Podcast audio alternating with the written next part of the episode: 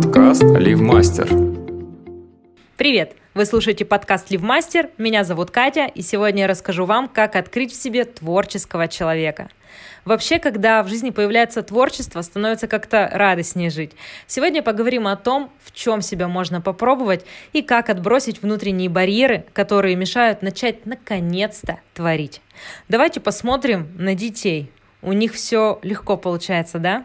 Ребенок увидел, захотел, взял и попробовал. Профит. У взрослых все по-другому. Как только мы начинаем говорить себе «давай заниматься творчеством», в голове возникает множество мыслей, абсолютно лишних, кстати. Чем заняться, кому это надо, а получится ли что-то стоящее, а удастся ли на этом заработать или мы только зря время потратим, а понравится ли это вообще хоть кому-нибудь. В общем, как вы уже поняли, если будете так думать, то один из этих вопросов вас точно остановит, и вы вообще решите, что лучше ничего не делать и не тратить время и не разочаровывать себя. Если эти мысли вас хоть раз посетят, то вспомните, пожалуйста, биографию величайших актеров, музыкантов и художников.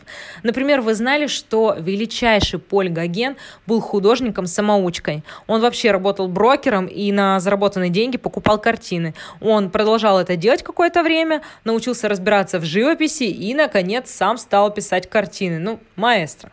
А американская художница Анна Мозес вообще начала творить в 67 лет. Да-да.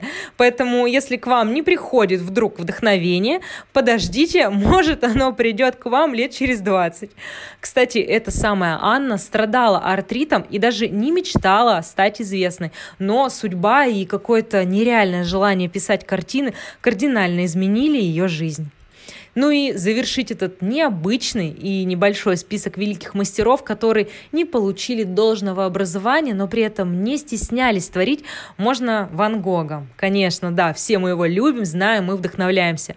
Один из самых влиятельных художников мира никогда в жизни не умел писать человеческую фигуру. Да, в это сложно поверить. Но именно это неумение сделало его работы самобытными и интересными. Если вам и этого мало, то вспомните, что перед тем, как Чарли Чаплин стал популярным, его хотели вообще уволить. А, величайший спортсмен Майкл Джордан не попал в школьную команду по баскетболу, а Джек Лондон, чьи рассказы и очерки сегодня читает весь мир, получил в свое время более 600 отказов от газет и журналов публикации. Да, ну, провалы бывают у всех, но зато смотрите, каких высот добились все эти люди. Поэтому знайте, что конкретных алгоритмов, по которым вы можете создать свою работу правильно, просто не существует. Вам не обязательно получать третье высшее образование, чтобы начать шить или изготавливать авторские куклы. Достаточно просто этого захотеть. Загоритесь мечтой. Мне кажется, поможет. Теперь поговорим о том, как начать заниматься творчеством и не забросить его. Давайте договоримся. Если у вас что-то не получается и вы передумали, не бросайте это хотя бы 30 дней.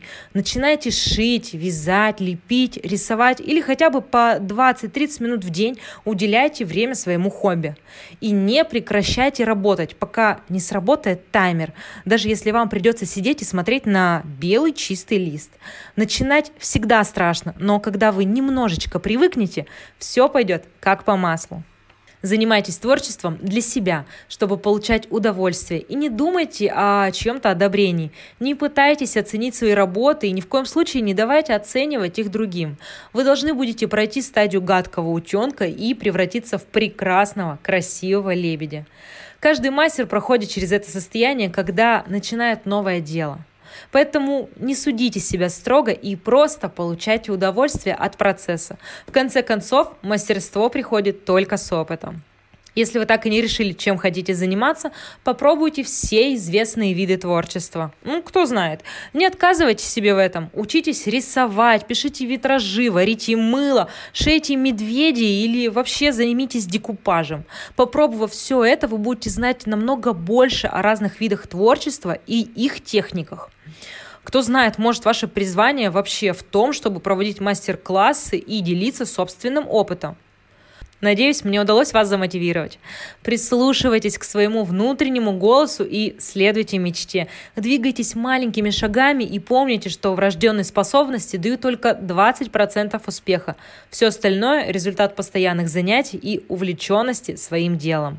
Приобщайтесь к произведениям искусства, ходите в музеи, театры, на концерты, вдохновляйтесь прекрасным. И, конечно, заходите к нам на livemaster.ru. Кстати, целую неделю до 29 января у нас проходит первая распродажа года, на которой вы можете найти эксклюзивные дизайнерские вещи и, конечно, море источников для вдохновения. До новых встреч! Пока!